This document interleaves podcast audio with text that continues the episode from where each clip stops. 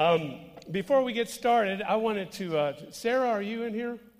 Okay, come on up here. I wanted Sarah to share something about the Joplin mission trip.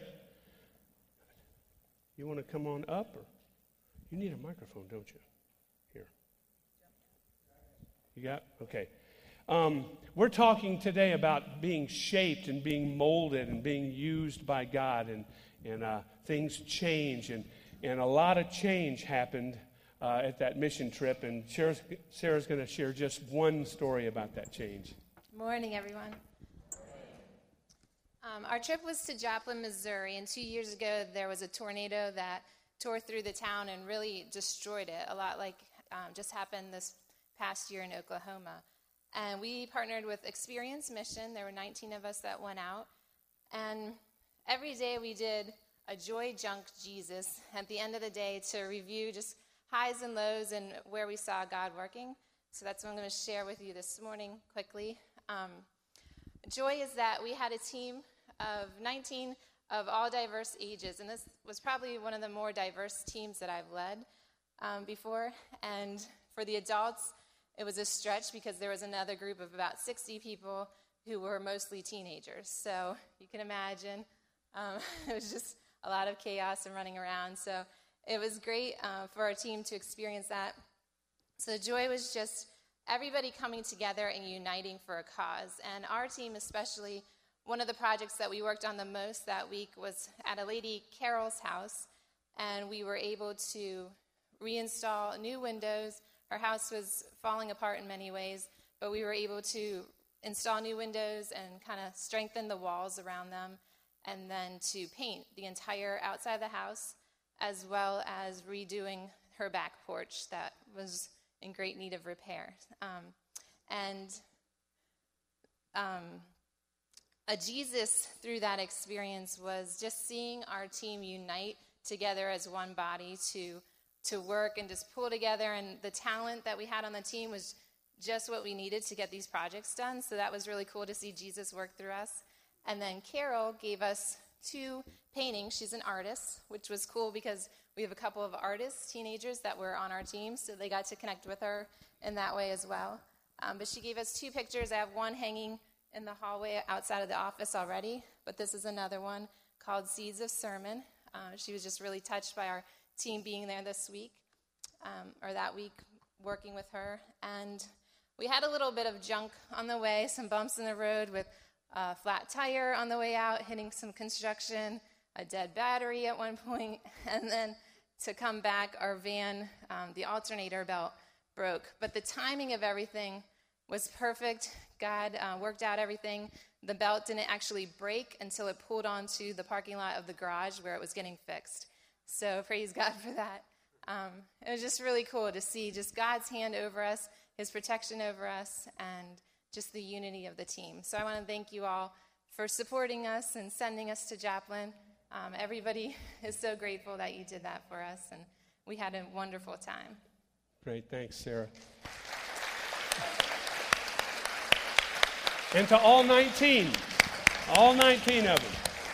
Man, that's awesome.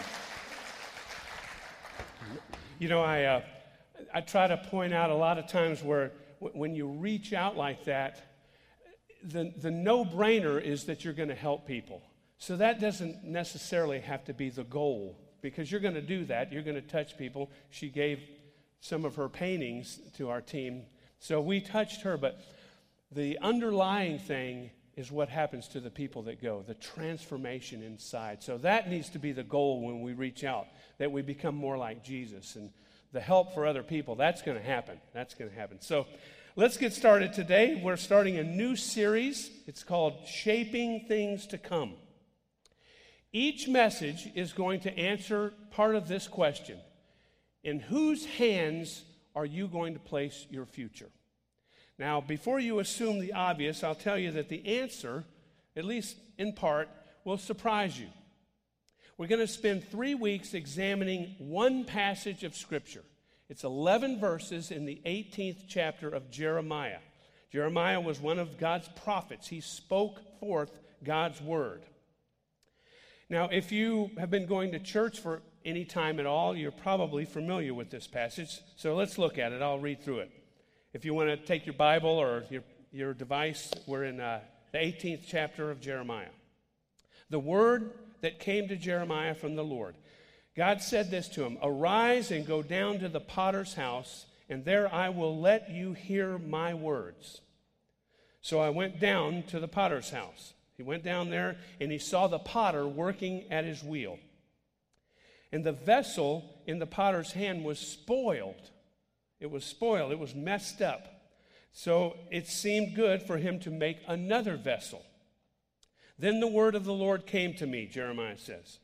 This is what God's saying through him. O house of Israel, O people of God, in other words, can I not do with you as this potter has done? Behold, like the clay in the potter's hand, so are you in my hand. If at any time I declare concerning a nation or a kingdom that I will pluck up and break down and destroy it, and if that nation that I'm talking about, which I've spoken about, turns from its evil, I will relent of the disaster that I intended to do. Okay, so it's like God's changing his mind, right? And if at any time I declare concerning a nation or a kingdom that I will build up and plant it, and if it does evil in my sight, not listening to my voice, then I will relent of the good that I had intended to do it. Now, therefore, say to the men of Judah and the inhabitants of Jerusalem, Thus says the Lord Behold, I am shaping disaster against you and devising a plan against you. See, they had been doing all kinds of evil. And he says, Return everyone from his evil way and amend your ways and your deeds. What we can pull out of this is something Yogi Berra said. Yogi Berra, over the years, said a lot of crazy things that didn't make much sense. Like when he said, If you come to a fork in the road, take it. That's one thing he said. Another time he said, A nickel ain't worth a dime anymore. he also said, The future ain't what it used to be. Another time he gave this brilliant advice Always go to other people's funerals, otherwise, they won't come to yours. you got to think about that one, don't you? Now, many things Yogi Berra said didn't make much sense, but in one of his famous sayings, he absolutely nailed it. He said, It ain't over till it's over. That is so true. No matter how things look today, it's not over yet. And it won't be over until it's over. These are words to live by. A common mistake is to think that the way things are today the way things are always going to be. That's just not true. The economy will not always be this way. If it's good, it won't always be good. If it's bad, it won't always be bad. A business is good now, but it could be bad later and turn around. This relationship will always be good? No. It will always be bad? No. There's a tide that turns, an ebb and flow back and forth. There's a saying that says that the only thing that's constant is change.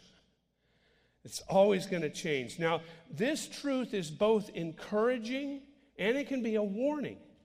Things aren't always going to be like they are right now. So don't ever give up on the future. There's this ebb and flow. So don't ever uh, stop before the, the buzzer goes off. Keep going. It ain't over till it's over. That's the message of Jeremiah 18. Today, I want to give you three reasons why, no matter what you're going through, you can be sure that it's not over for you. The first reason is this the potter is at the wheel, he's there. Jeremiah went down to the potter's house and said, There he was working at his wheel, the potter. The potter symbolizes God. So Jeremiah makes it a point to say that he, the potter, is at the wheel. It's another way of saying that God is in control. You've heard that over and over again. God is in control. Sometimes it doesn't feel that way, does it? Sometimes it doesn't look that way. Sometimes it seems that you're just a lump of clay sitting on this spinning wheel without anyone in control. It may look that way sometimes, but that's not the way it is. There is a potter, there, there is one sitting at the wheel of your life. He's shaping you, he's molding you, he's making you into the person he wants you to become. In the icy waters surrounding the island of Greenland, there are countless icebergs. Some are very little, some are very large. Now, if you watch them closely, you'll notice something that some of the icebergs are moving in one direction and other icebergs are moving in another direction. Why is that? Well, the smaller icebergs are driven by the surface winds, but the, the deep, big icebergs are carried along by deep ocean currents. Now, you can't see the currents, but they're there. If an iceberg has sufficient depth, it can be carried in a direction this way in spite of the wind going the opposite direction. Bertrand Russell was the early 20th century version of Richard Dawkins. Russell was an outspoken critic of religion and a die-hard atheist. Once he was asked what he would say if he met his maker one day after his death. His response was this I'd say, God, you gave us insufficient evidence. Well, Dawkins gave the same response to the same question. The truth is, many people feel that way.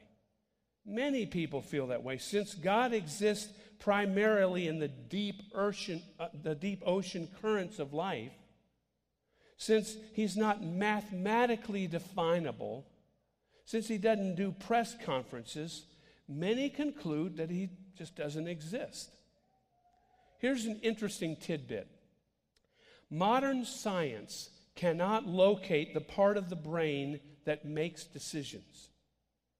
Now, science can pinpoint what part of the brain where decisions are rolled around, where the information is rolled around, but it cannot pinpoint where the decisions are actually made.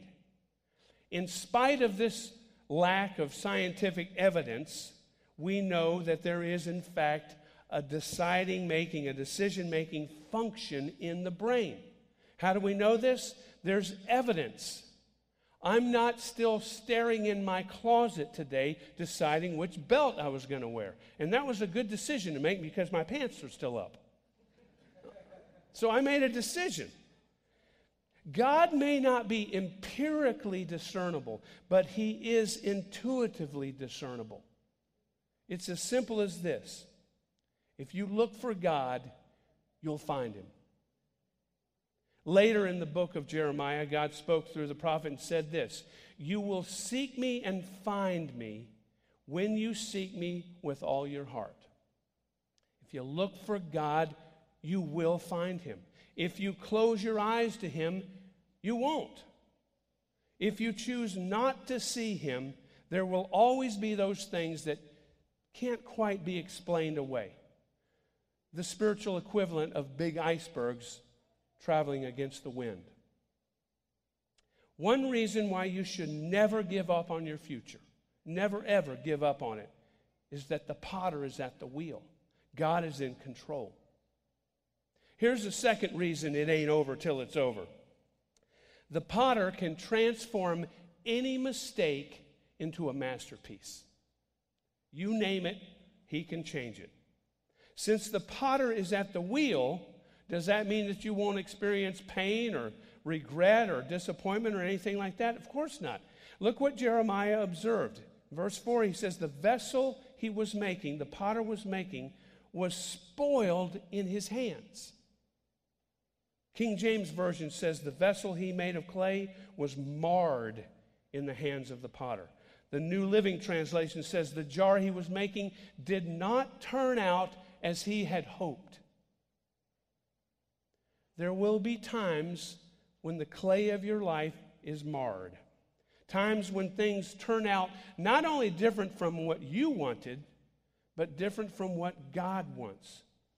Look at it this way God doesn't design everything that happens, but if you let Him, He can redesign anything that happens. Not everything happens is by the design of God. Now, some people have a hard time believing this. If God's in control, He should design everything. See, people want to blame every bad thing on the will of God. They want to blame uh, all kinds of unexplainable things. Well, if we can't explain it, it must have been God's will. I've heard well meaning, well uh, people say to others who have been through a horrendous tragedy, they say, well, it must have been God's will.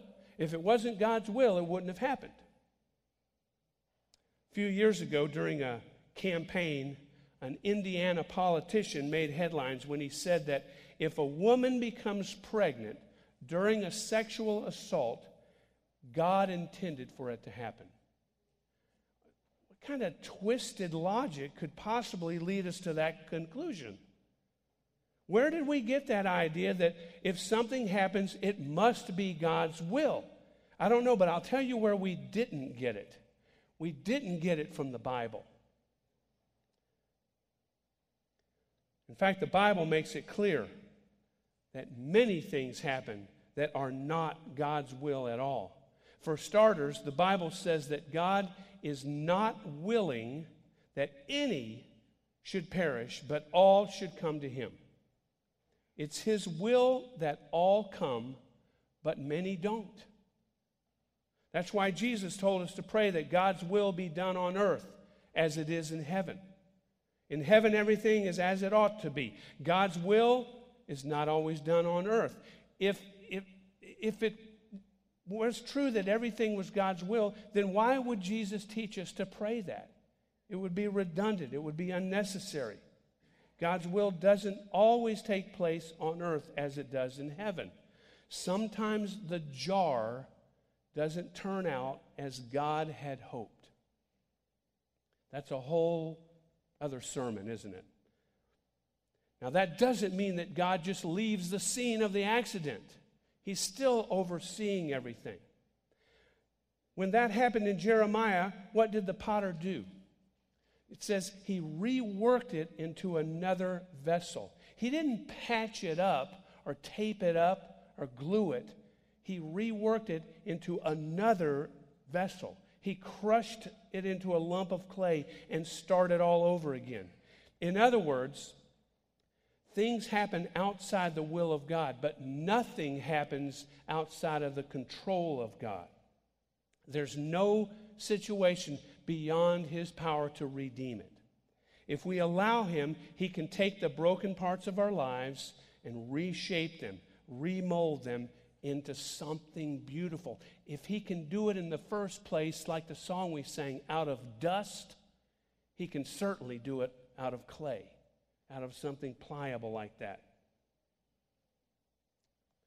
Sometimes the clay of your life gets marred because of your bad decisions, my bad decisions. Sometimes it gets marred because of the decisions of others, the bad decisions of others.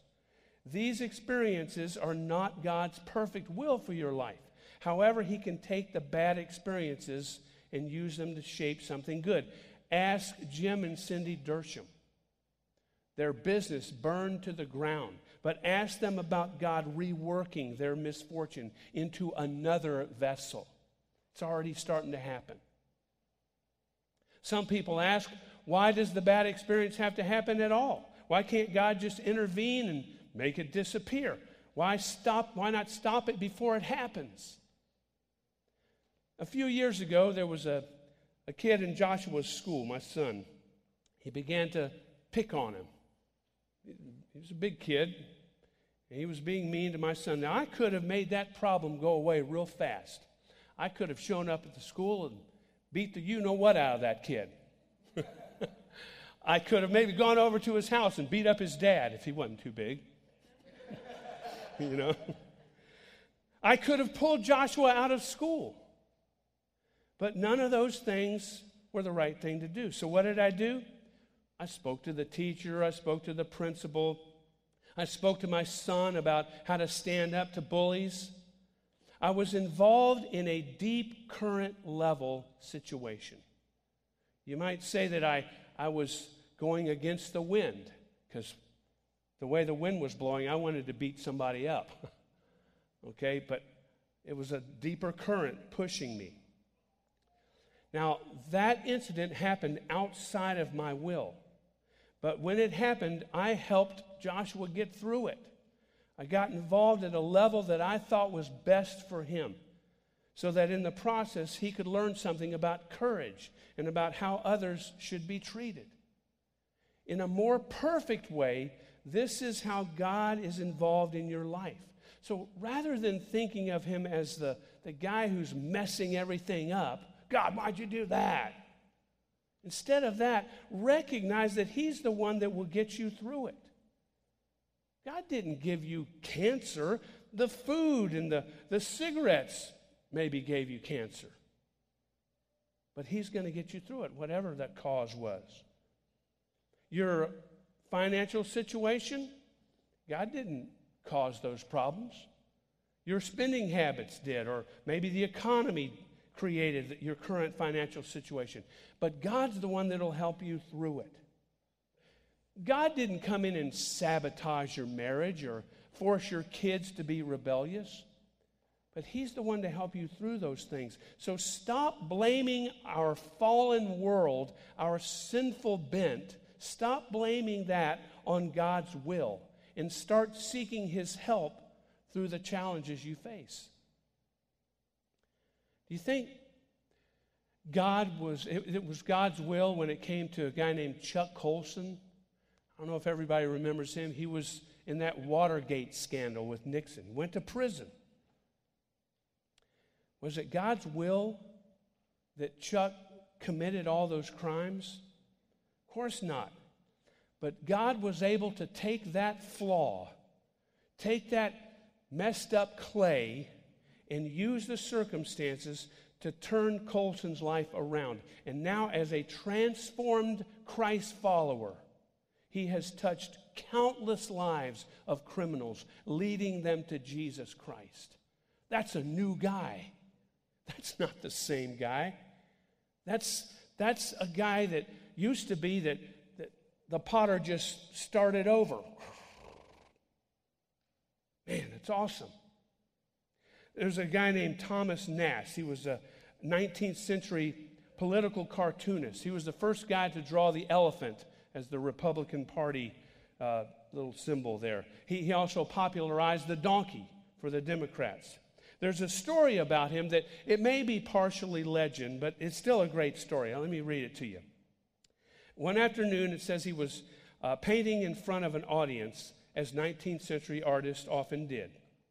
He quickly sketched a landscape of the canvas meadows, cattle, fields, a farmhouse, a bright sky, white, fluffy clouds. Then he stepped back from his work as if it were finished, and the audience applauded. But he wasn't finished. He switched to a palette of dark colors. He began recklessly applying them to the pastel scene.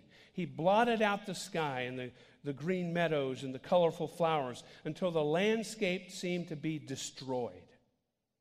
He stepped back from his work again and said, Have you ever seen a painting like this? The crowd stood silently, too stunned to applaud his second effort. He asked the stage attendants to turn the frame to a vertical position. At that point, the audience understood what was happening.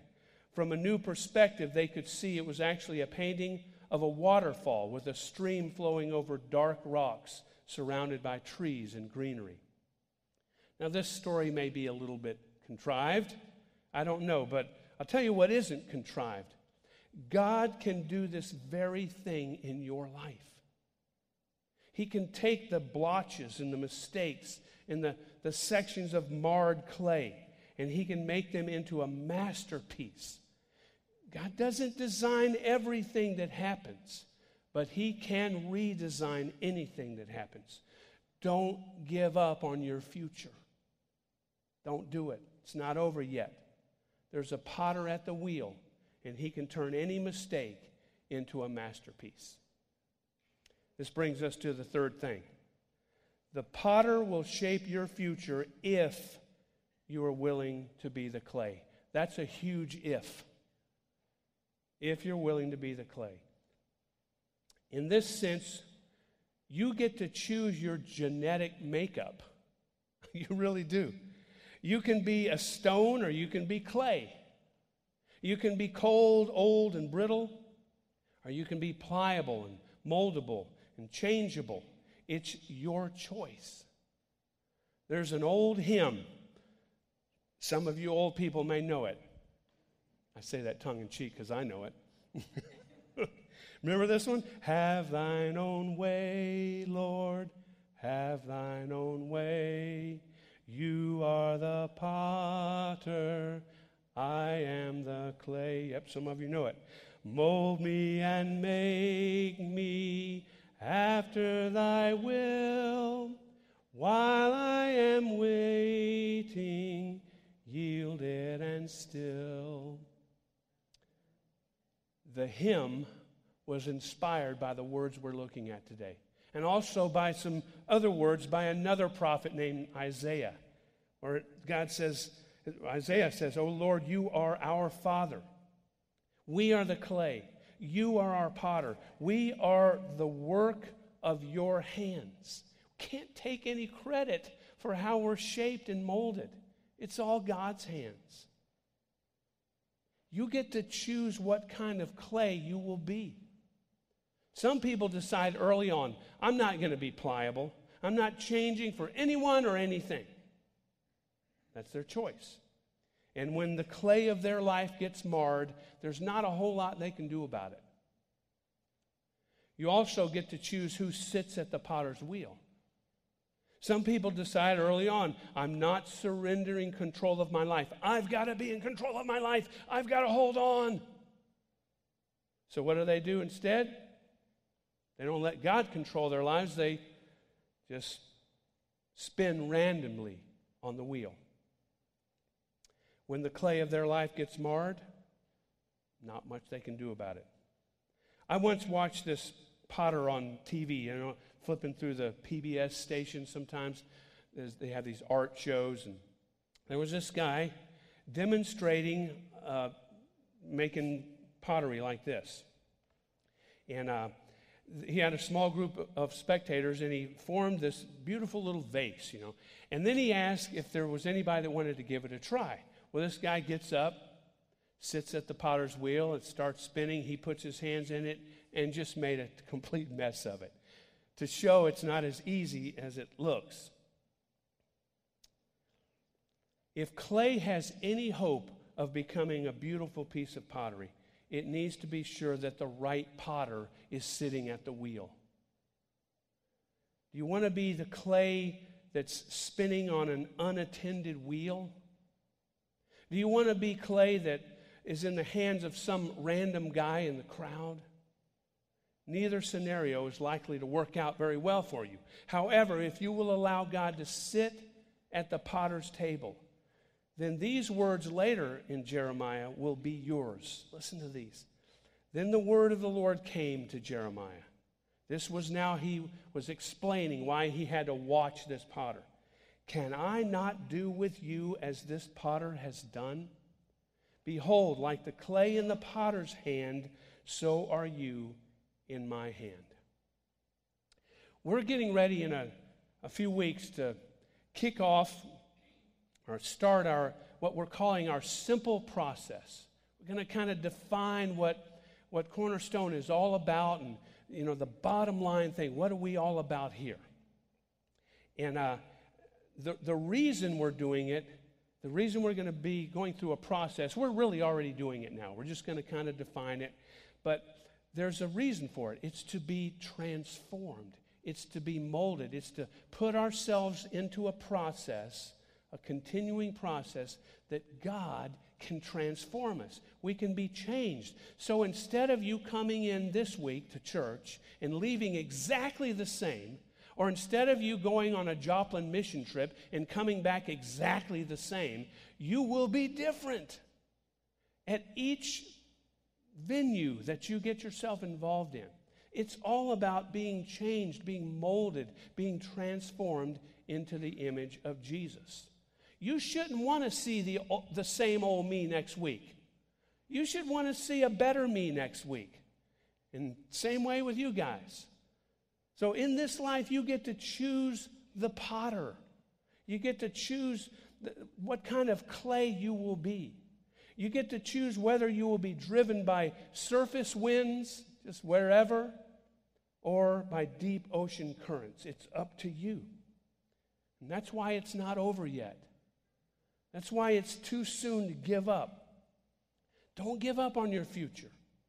There is a deep current, and even though it can't be seen from the surface, there is a potter at the wheel of your life.